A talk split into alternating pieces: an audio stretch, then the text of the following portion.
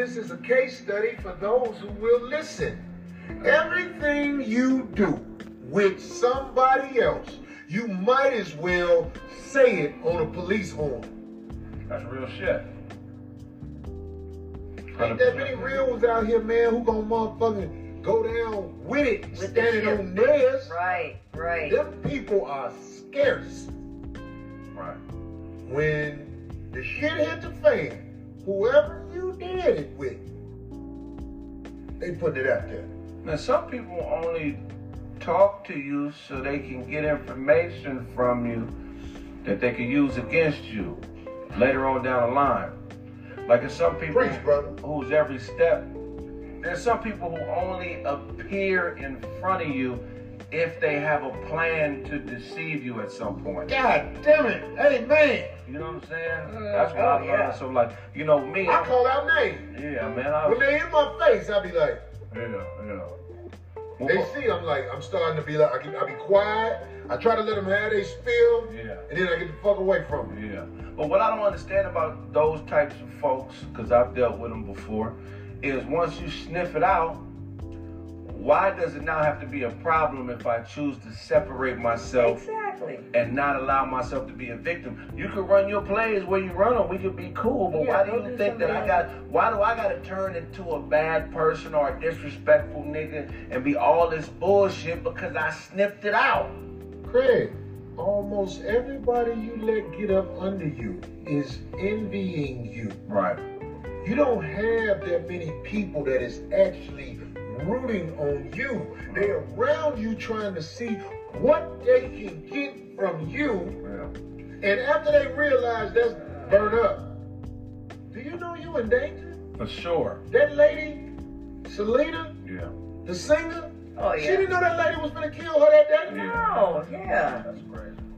And that, that the worst thing about that one was that lady wasn't even around her a lot. She just gave her access to a lot, but she wasn't personally around her all. If she you let them stick all the time. around too much, that devaluation part gonna kick in, Yeah.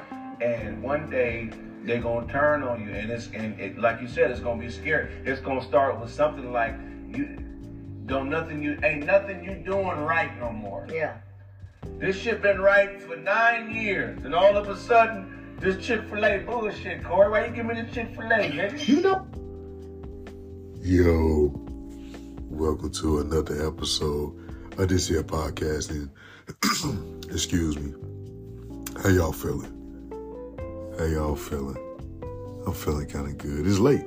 It's late. I know. I know. I had to give y'all something.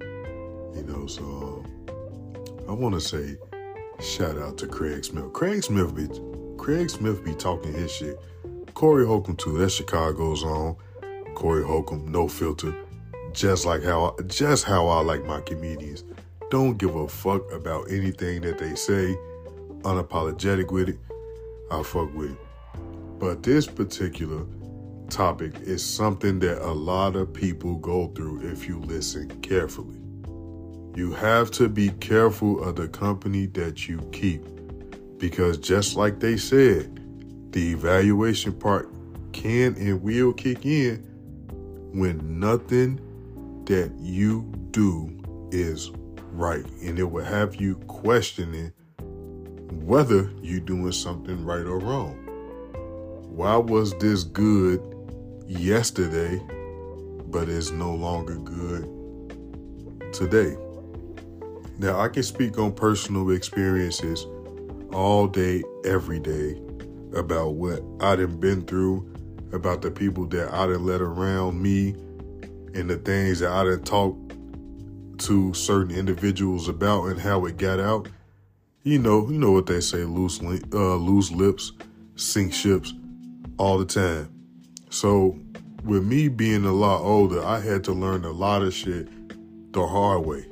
So, if you listening to this podcast and you are going through this, hopefully this will shed some light on what's really going on and how you can sniff out and you know pretty much point a finger put a finger on who's there for you and who's not for you. Because we are in trying times. This backdoor shit is is open. It's real. You know what i'm saying? You gotta watch the company you keep. And that's why I'm, I'm, I'm solo. Like they said, is is rare. Like it's absolutely rare right now that you have somebody in your circle that you can tell your secrets to that will take that shit to the grave.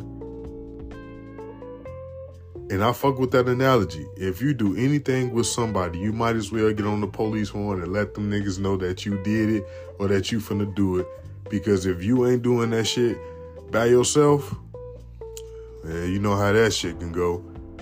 So, this was just a short, this was a short episode because this one, I came across this, came across this topic a few days ago and I was like, man, I can do a video on it because this resonates with real life.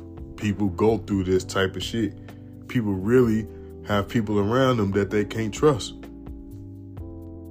Are you afraid of being lonely? Shit, I don't know. Whatever the case may be, you really have to watch the company that you keep. So once again, this is an episode of the Young Hoodlums podcast, and hope to see y'all again.